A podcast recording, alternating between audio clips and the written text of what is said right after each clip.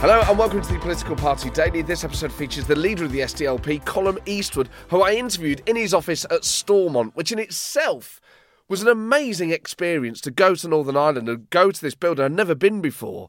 This amazing building on a hill, beautiful symmetrical views down into Belfast, and uh, obviously a tragedy that this amazing place isn't being used properly at the moment. But I talked to Colum about so many things about Northern Irish politics, but began by asking him about the results of the last election when the SDLP lost its three Westminster seats and whether it was oversimplistic to say that they'd been squeezed out by the DUP in Sinn Féin.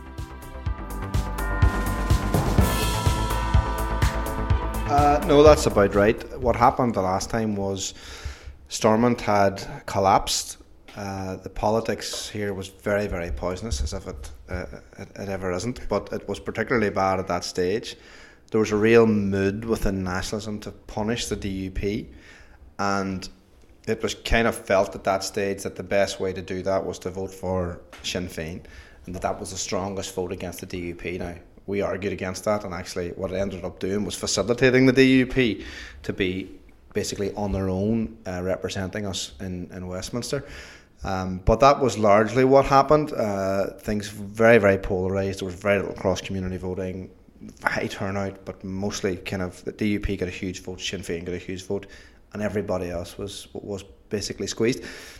I think all of that is settled. Uh, there's a different kind of polarised politics now, but it, it isn't quite um, as raw as it was. Um, and I think people now are, are thinking more about Brexit uh, and how that impacts uh, in terms of this election. And in terms of the Brexit effect on the politics of Northern Ireland and those those traditional relationships between uh, unionist parties and their and their voters and nationalist parties and their voters, does Brexit reinforce those old divides or does it challenge them? Uh, it, it, it probably mostly reinforces them and challenges them in some other ways because there are people within unionism, for example, or traditionally from within unionism, who are now moving uh, away from traditional unionist parties because they don't understand, particularly with the DUP, how they can be so vociferous in their support for a Brexit that, that those voters just don't understand, and why why that would be good for them they can't they can't uh, recognise. So there's a bit of that, um, but the most the biggest thing that it's done, the biggest impact has been to kind of create a big, big difficulty within the communities because the Good Friday Agreement, if you think about it, the whole point of that was to take barriers away. So take barriers away within the community, uh, barriers across the island, barriers between our islands, and now we have a, Brexit that could put more and more barriers back up again. In a very simplistic way, that is shaken the, the, the, the, fundamentals that underpin the peace process and the political progress that we've made. So all of that then reinserts the constitutional issue back into our politics, which divides us again. So it stops us actually having a grown up democratic conversation about the future, which we're going to have to have. Instead, it, it drags us into this kind of unstable place where, um, well, common sense doesn't really feature, uh, and it creates more and more division. I mean, I'm asking you to, to, to maybe get inside the heads of your opponents here, but do you think Brexit has, maybe in the way that it has in Scotland, perhaps challenged people who would traditionally see themselves as unionists, challenged what they thought the UK was? I, I think it has. Uh, I, I, th- I think the UK looks very different now um, post the, the, the, Brexit referendum. Uh, I also think, uh, once again, as has happened many, many times over the past hundred years, uh, unionist people will be feeling let down by the British government, uh, where the DUP kind of offered them the, the British government full support uh, and were fully bought in. When we all knew they were going to be let down, then they were let down, and there's a betrayal and all of this, where it was all very obvious. Uh, I think it has, a, has been a problem of leadership within the unionist community, particularly based around the DUP, that they have failed to be honest with their, their people as to where this is going to go. Uh, they failed to see actually that Brexit undermines their own core position uh, because it does not help the union. if Brexit does anything, it undermines the union. Um, and you may think that someone like me would like to see that, and obviously I don't want I want to move away from the union, um, but I don't believe in kind of breaking everything on the way out the door. So I I, I wonder uh, though how the DUP could champion Brexit and then cling on to it even when it was falling apart uh, from their perspective and expect anything other than, than being let down by Boris Johnson. Uh, you know, it, it, and it was we were screaming it at them. This wasn't, you know, if we found ourselves as Irish nationalists kind of offering advice to to the DUP about the union, and which is a pretty strange place for us to be.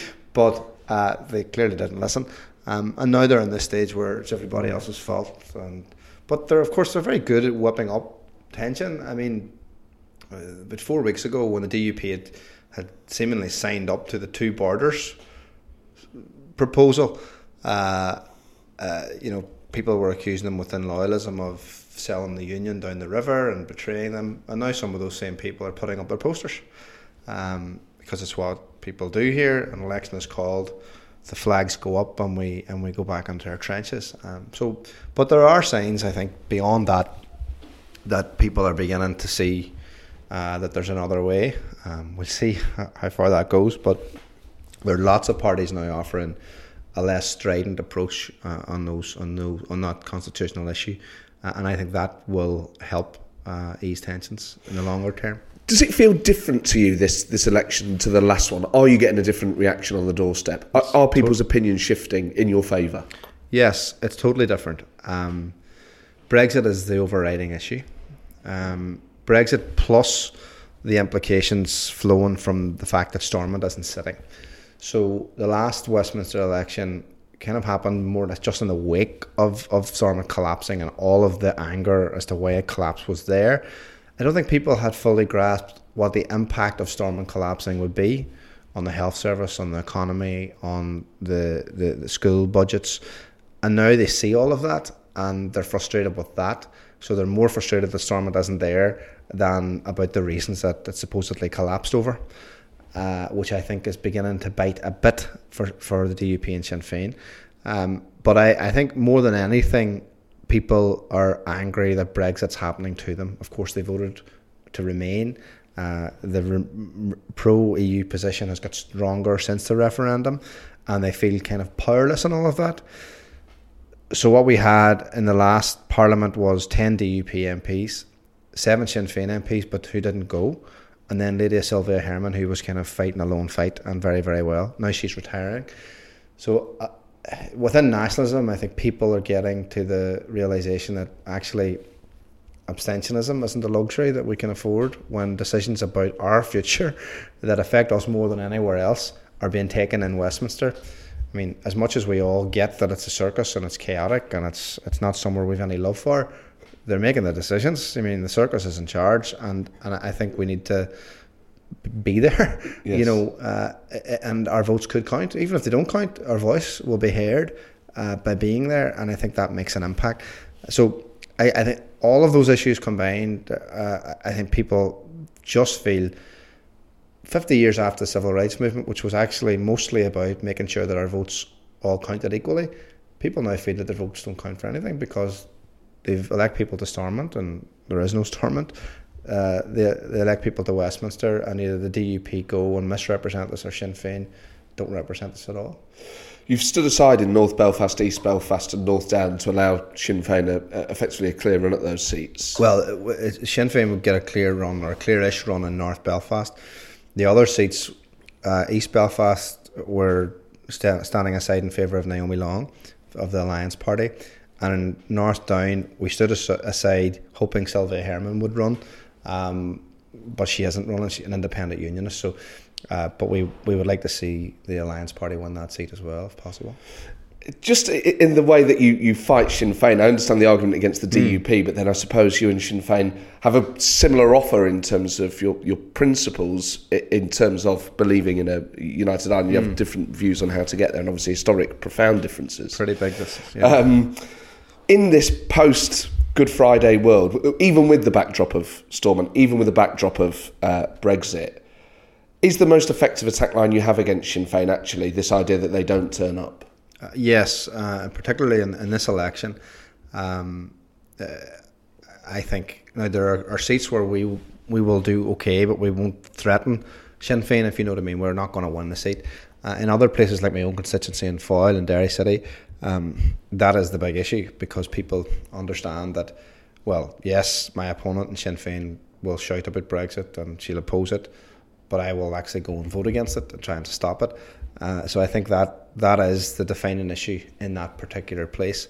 Now we stood aside in North Belfast for Sinn Féin not because we love Sinn Féin or not because you know we think they're going to do a great job, uh, but we basically think it's better to have a Sinn Féin MP sitting in their house than Nigel Dodds of the DUP sitting in the House of Commons because we've seen how toxic the the, the influence of the DUP has been uh, in the last two or three years, over the last two or three years in Westminster. So it's a very, very tactical um, consideration uh, as part of a broader strategy to get as many Remainers into Parliament and take as many Brexiteers out.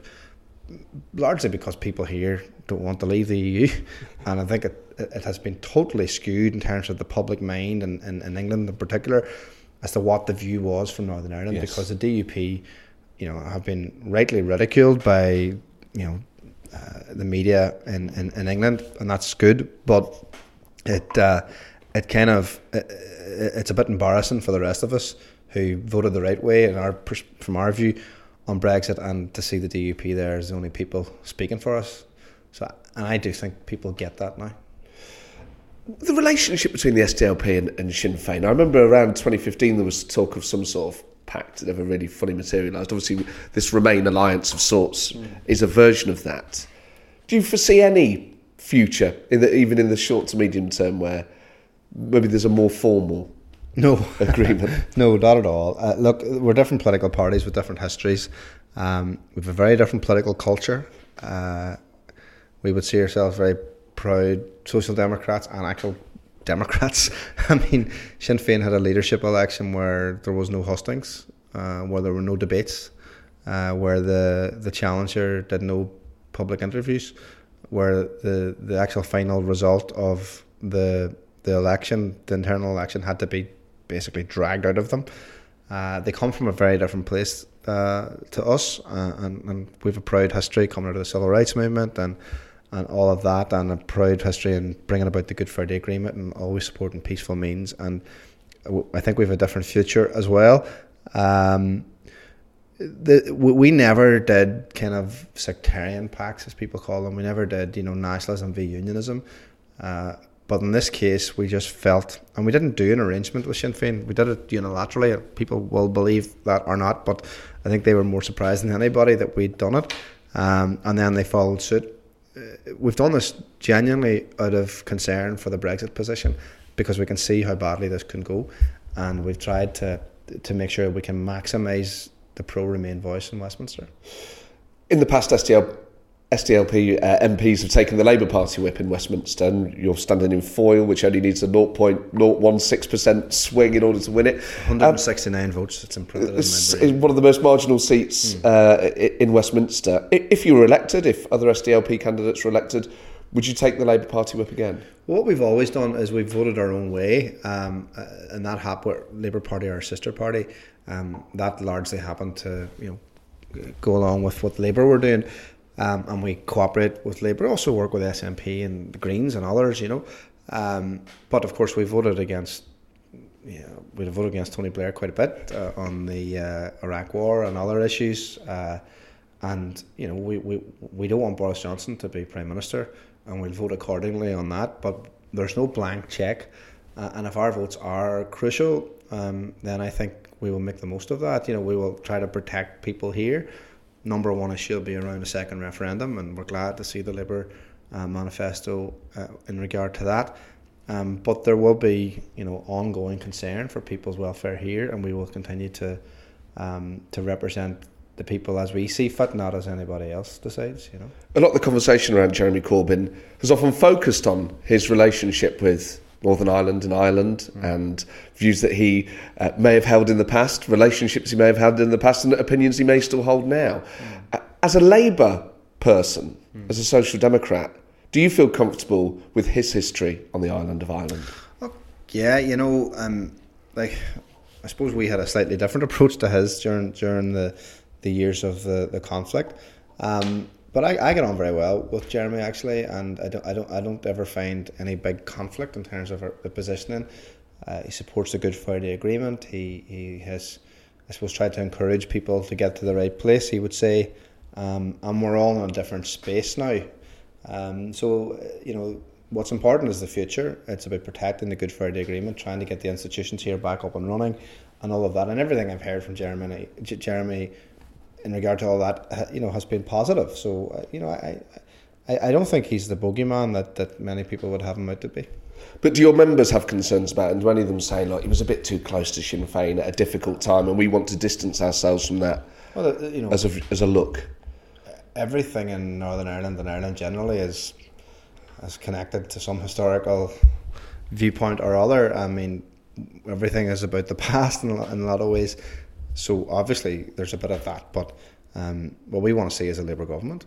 Uh, yeah, I think it would be good to see a Labour, a Labour coalition government, uh, see the SNP in there. I mean, and uh, I think there is a there is a chance that that could happen, and and, and we would use our votes accordingly, you know. But uh, I do think we're in a very fluid political political moment right across these islands.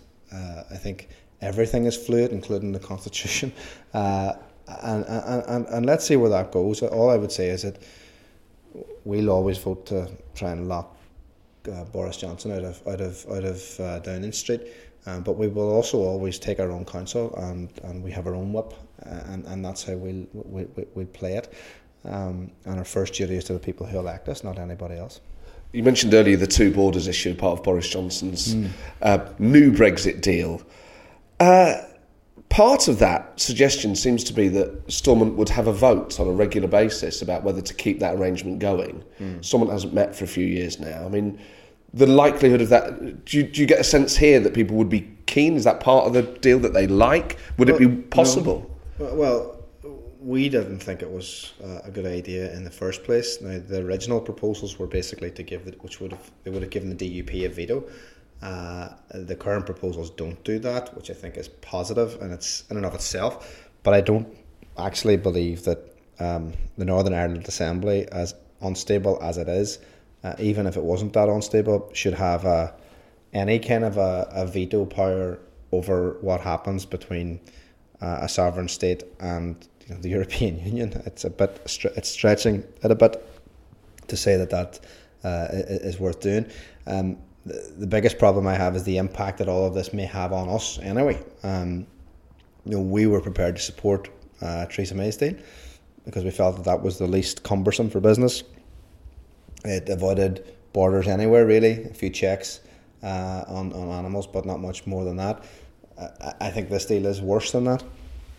Uh, and, and, I think it, it'll be very, very difficult to get it uh, in a hung parliament situation to get it through the House of Commons. Um, uh, for good and understandable reasons. So we're not supportive of it. Uh, it does one thing, and that it stops the border in, in, in Ireland, which is good. Um, but I'm just not sure how deliverable it is beyond that. Do you get a sense? Um, I, I, I'm aware that the party feels like it's been sidelined. Uh, not just Northern Ireland's been sidelined, but the SDLP haven't perhaps had the voice you would have liked in a lot of these processes and, and discussions. But do you get a sense? Well, I'm not sure what's it. I mean, I, I think yes, in terms of the London debate and the London discussion, and, and not just us, but that voice has been missing. Uh, and, and and it's it's interesting now. There's a lot of focus from journalists on Northern Ireland now. Uh, some of that was missing before the before the referendum and, and even shortly after. But we we worked through the Irish government. Um, we worked through our, our contacts in Europe, and we got a lot of support there. They recognised the border issue and the implications that could have, and were sort of front and centre in protecting people in Northern Ireland, and we, along with others, did a lot of work to make sure that that was the case. Um, it took an awful long time for that to filter through in London, which was a bit bizarre given the fact they're supposed to be running the place. Do you think Theresa May, Boris Johnson, either of them, fully appreciate the different politics here? Boris Johnson hasn't got a clue.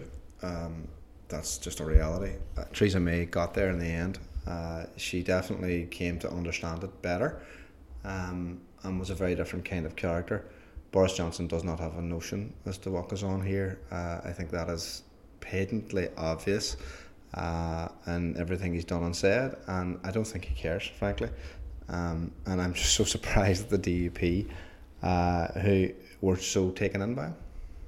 I, I mean, I wouldn't want to put words in your mouth, but I've been fascinated by how they appear. This government has appeared so ignorant to the politics of Ireland, mm. given how it has shaped so much of obviously the politics here, but our national conversation as a United Kingdom oh, in the in the in the we're a similar age, how they couldn't appreciate the the the, the tensions here, the, the effect of those policies, the language they use, the things that Karen Bradley said, even to a layperson, to the average member of the British public, this government has said things that have astonished people. I mean, how has it been received here?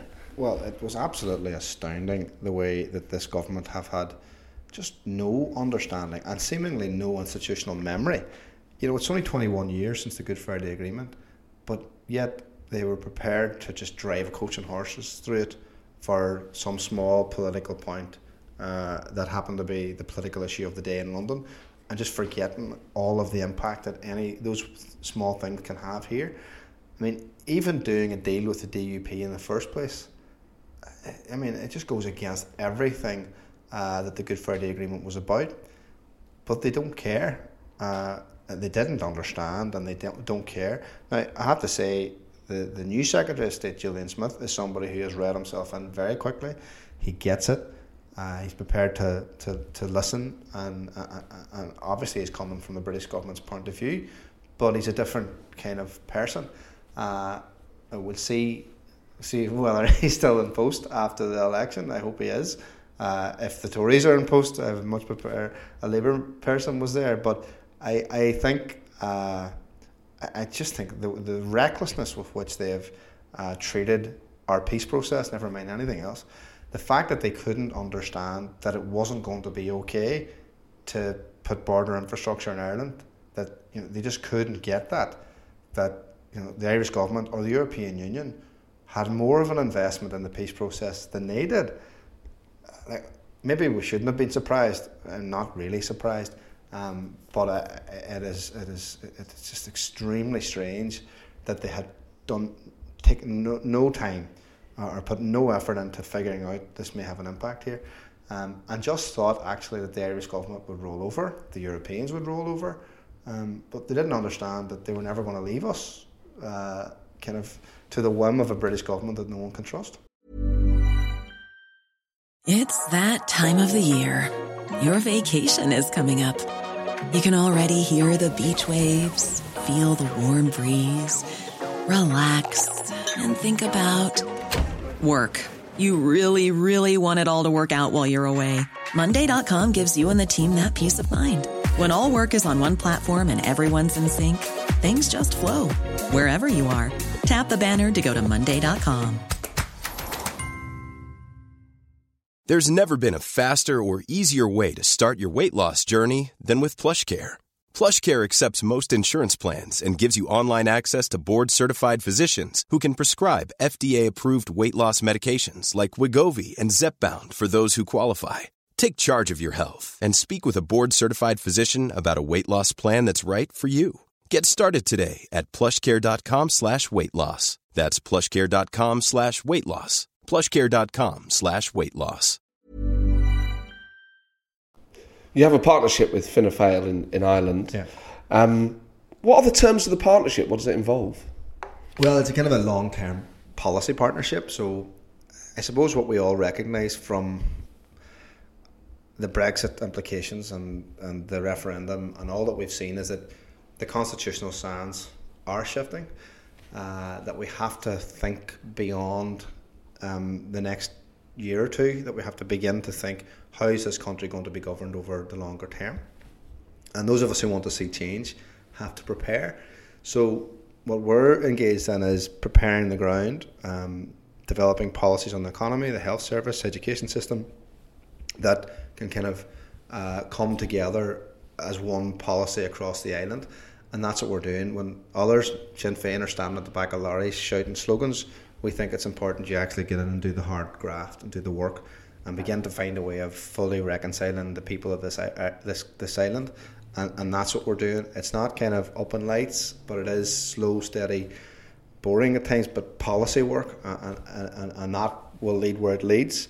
Um, it may lead to more um, integration politically but right now it's about uh, kind of creating a policy platform and framework that we can use get into future elections and maybe into a, a big broader conversation about the future of this country some members, around 30% of them, wanted it to include Fine Gael and, and the Labour Party in Ireland.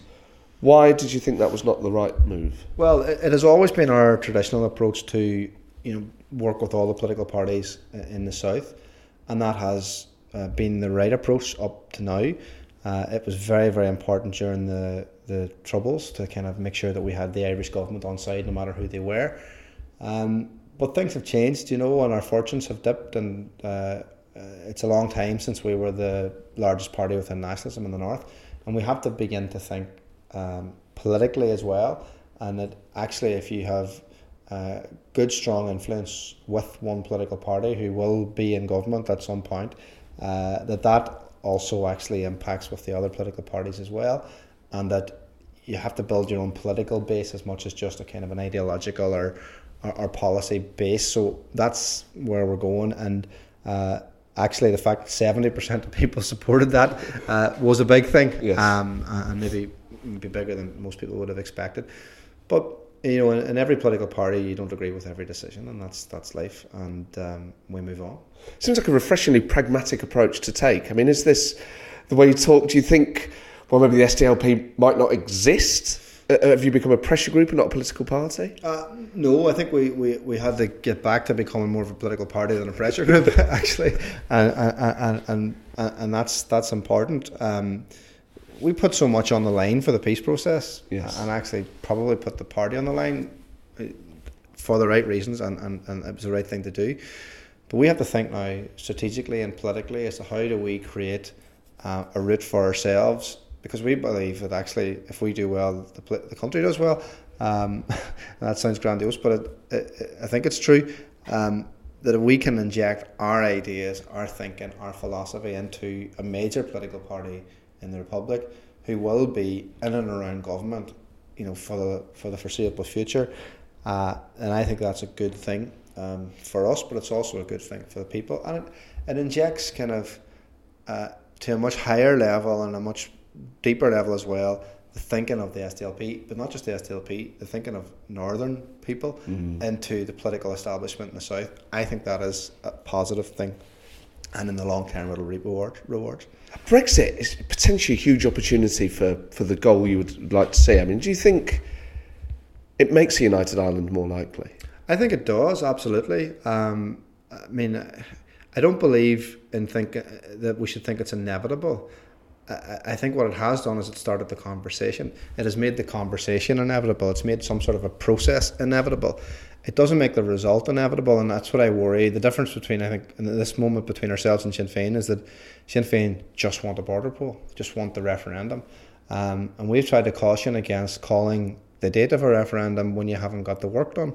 Uh, there's an awful lot of work to do in the north to convince people from a traditionally unionist background that they're going to be safe in, a, in United Ireland. That uh, their views will be accommodated, that actually it's a good idea economically and all of that. But not just that, we have to convince people in the South that uh, whilst they all theoretically support it, you know, that it can be economically beneficial to them, that we won't be an economic basket case, that we won't be fighting about the Irish language, we won't be sort of having this constant culture war, that it's that it's comfortable enough for them. And I think those of us within nationalism have to, yes, recognise the massive opportunity we have, but not squander it uh, and recognise there's a responsibility because we've never had this opportunity before to get it right. And I would just caution people to get it right, to do the hard work, get it right, bring people with us, and then have the border poll and then win it. You know, I only want one border poll, and it's a successful one. I don't want one and then have to go back again and again and again. That just destabilizes things here. Um, there's a very positive offering to be made but you just have to get it right. And I think some others uh, are using it for political means for every election rather than actually beginning the real work. Brexit may be one of the catalysts. I wonder how much the changing nature of the conversation in Scotland has affected people here. Does it make it feel more realistic? Well, put it this way: they're two very different conversations. Um, if Scotland goes independent, it'll absolutely change the position here, because you have to remember that most people from a a Protestant background. Most of them are from uh, uh, their connection is through Scotland. It's not to London. Yeah. It's to Scotland uh, and the north of England, but it's largely to Scotland. Um, the Ulster Scots tradition is very strong. Um, and I think if you can prove that the Scottish can have independence, uh, but that nobody dies, you know, and the, the link remains, the cultural link remains, the political link could remain through the European Union. Um, that that just changes the conversation here, and I think will allow people to think that maybe it's not the worst thing in the world. Um, we have to though make uh, those people who you know if you look at demographics and everything else, if you're from a unionist perspective, you know your opportunity is shrinking. So we have to make them feel comfortable, make them feel part of it, not shout slogans at them, uh, and not beat drums and not wave flags. It's about making them. It's about creating a new kind of country that they will have a massive, massive role in, uh, and that we can still have our cultural, historical, familial links across these islands.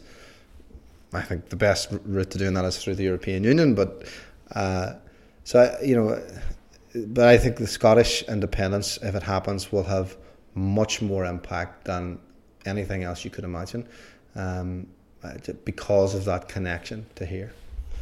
In terms of here, where we sit today in Stormont, hasn't met for years. Mm. Um, that in itself is a political crisis pre-Brexit. It's a massive crisis. Um, and it, you know, it was something that was coming for perhaps quite some time.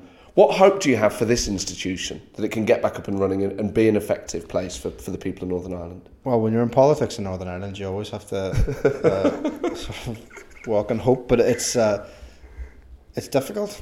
It's very difficult. Um, we created these political institutions that were probably created with more moderate forces in mind, and then uh, the DUP and Sinn Féin. Some, there were some changes made to the institutions. The DUP and Sinn Féin took over as the largest parties and forgot. I think that you have to compromise every day. That power sharing is about a spirit, not just a structure, and we've lost that sort of tradition of honourable compromise, and we're just fighting with each other over, over issues that are yes important, but they're not as important as the health service. And I worry that we've forgotten that.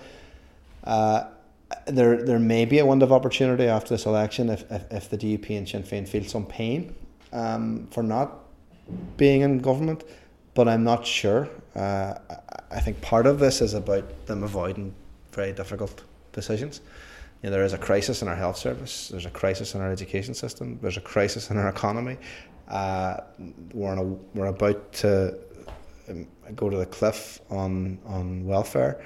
So uh, I wonder if they've got the leadership capacity to go in and make tough decisions. Um, but again, that's why we're elected.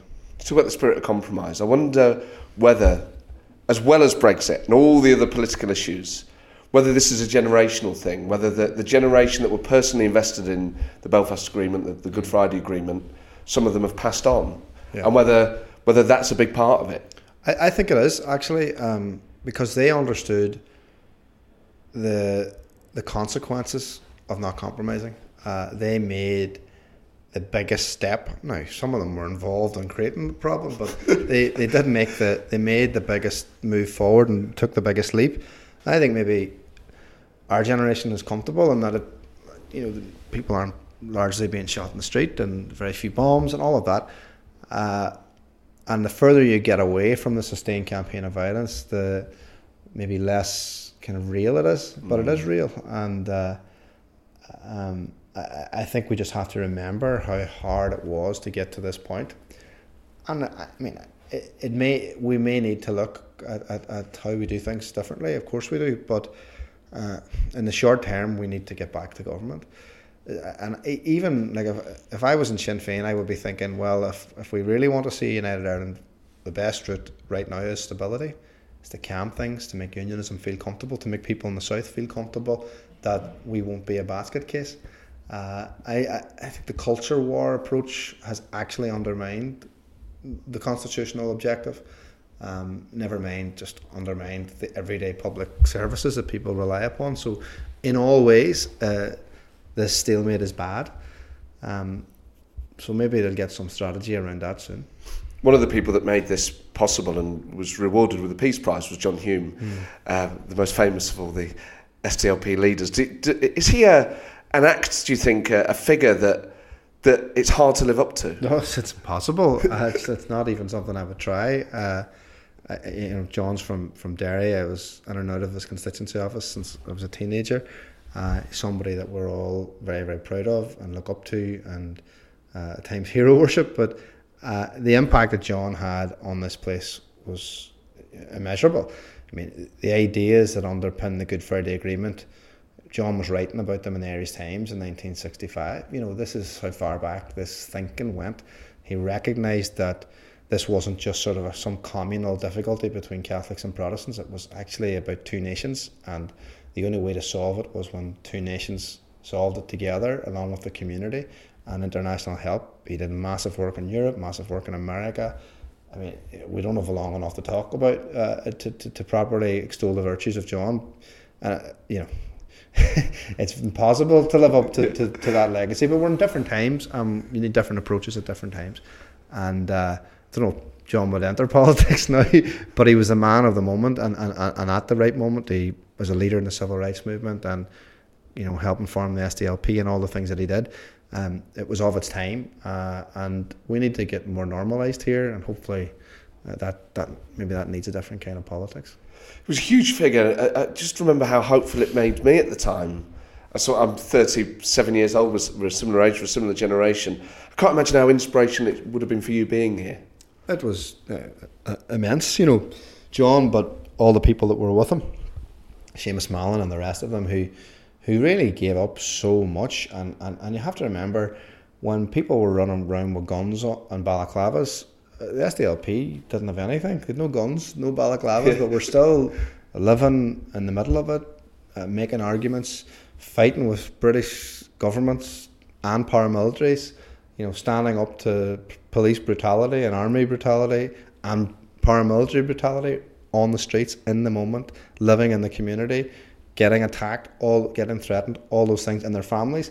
I mean, that took courage, and not just from people like John, but right down to like local councillors and activists who, who, who stood up to violence no matter where they found it, and stood up against discrimination no matter where they found it. That I think uh, took real guts, and it's part of the story of just the ordinary people who who who, who didn't kind of uh, take up arms.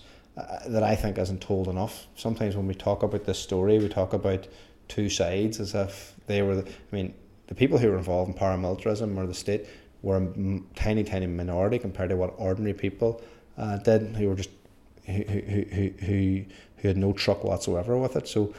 Uh, I think it takes an awful lot to, in the middle of a war, really, to, to, to stand by your principles, speak them loudly, but do it without a weapon. That that that is inspiring, and uh, I think it's left a great legacy for, for, for us and for, for, for the country every party leader going into a general election has uh, expectations, uh, has has pressure on them. Secret expectations. Yeah, I mean, do you do you, do you feel the pressure of leadership at the moment? Do you, do you feel the result will you know determine whether you stay on or not? Oh, look, yeah, probably will. But the the the uh, this is my sixth election, and then a, six, six elections and a referendum since I took over leadership four years ago at a time when we actually thought we were going to go into a rebuilding phase where we would have lots of time and then uh, and no elections. But look, that's what the job is. Uh, I'm kind of used to it now. The uh, pressure comes, but I mean, I, we just keep doing what we're doing and doing, trying to do the right thing.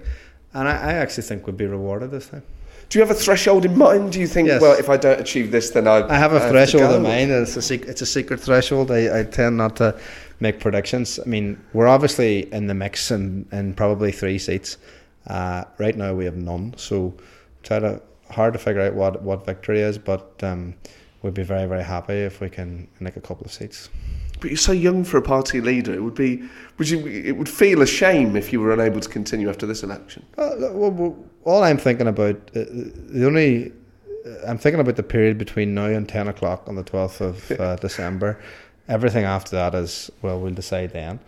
Um, but I, I think we will do well enough. Uh, I think we will capture back some seats, and I think I, I, think people will be better for it just because we will have a voice in, in a place in, in, a place that we don't like, but a place that is is, is kind of at the centre of all of this Brexit chaos, and it's much better to have people there than not. So we, will see um, what that brings, and if it if it doesn't work out, it doesn't work out. But uh, I, I'm doing this long enough now to realise that you just have to uh, take each challenge as it comes. There'll be another one in the new year, I'm sure. Elections can be uh, stressful at the best of times anyway. People have mm. harsh contentions in every part of the world. There can be a perception sometimes away from here that politics in Northern Ireland looks very heavy and very serious. Do you, does it manage to have lighter moments oh God, during uh, campaigns? Uh, you know, look, it's serious, obviously, and everything we do is can be serious.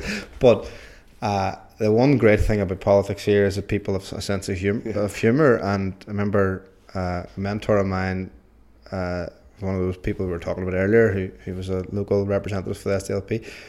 But I remember him saying when I went into council first in Derry City Council, I said, fight like mad in the chamber, but you know, don't be afraid to go for a pint with them afterwards. You know, and that that that uh, that kind of philosophy of being able to talk to people on a human level and have, have a bit of crack with them, uh, even whilst you can have a real political row with them, I think has, has stood stood many of us in good stead and.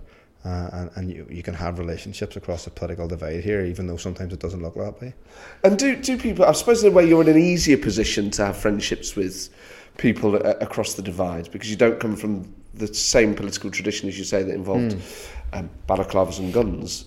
Do, do people in the DUP here chat to people in Sinn Féin? Do they go for drinks together? I don't know there'll be many drinks, but uh, uh, yes, there are there are absolutely conversations. If You remember the DUP and Sinn Féin were in government together for yes. ten years, and actually the rest of us thought that uh, they were very good at uh, keeping everything to themselves and between themselves, not necessarily spreading out uh, beyond that. So yeah, they, I mean, I think at times it suits them to have um, difficult relationships uh, publicly.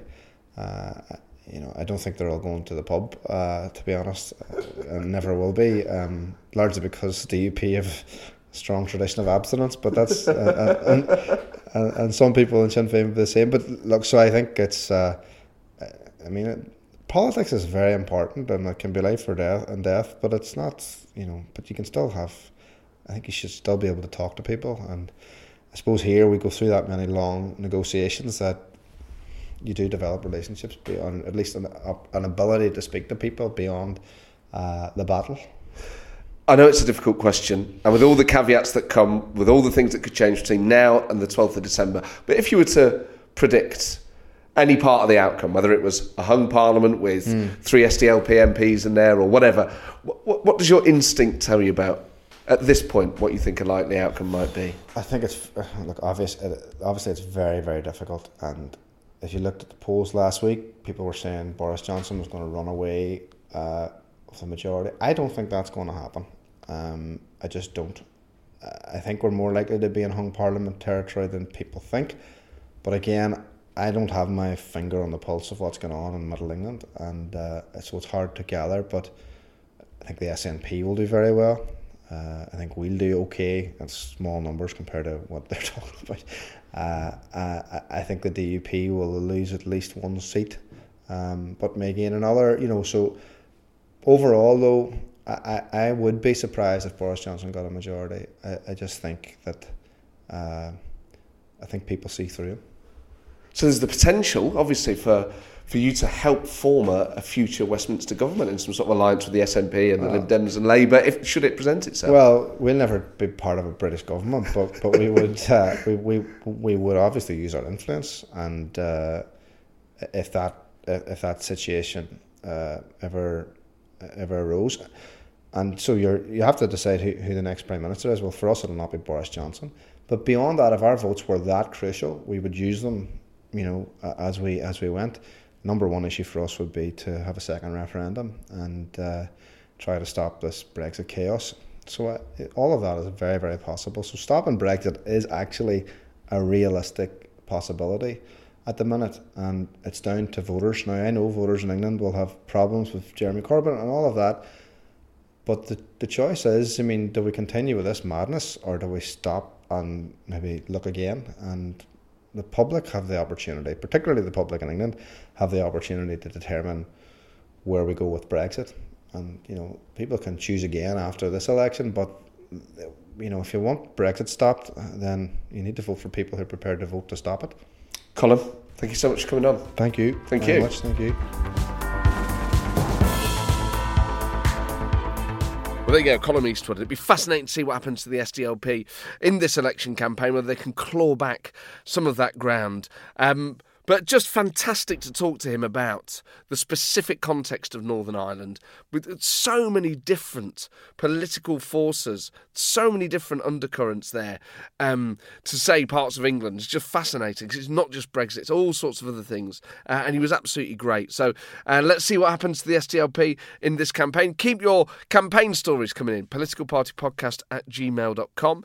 Uh, you can sign up to the mailing list as well, mattforde.com slash mailing hyphen list and the tour Brexit Pursued by a Bear, which will be. I mean, completely rewritten after last, after next week rather, um, and last week, uh, but be completely rewritten uh, after next week. Starts at the Salford Lowry on the 14th of January. You can get tickets to all these dates on the website mattforde.com slash live. And I'm going to Crewe, Leicester, Darlington, Hexham, Bedford, Leeds, York, Alnwick, Alnwick, Alnwick, says Daisy, Southend, Cambridge, Brighton, Newcastle, Glasgow, Aberdeen, Chorley, Camberley, Corby, Exeter, Bristol, Gloucester, Maidstone, Nottingham, Sheffield, Stafford, Edinburgh, and perhaps a few more to be uh, added as well. So, what better Christmas gift for the loved one in your life? Um, right, I'll be back tomorrow. I'll see you then.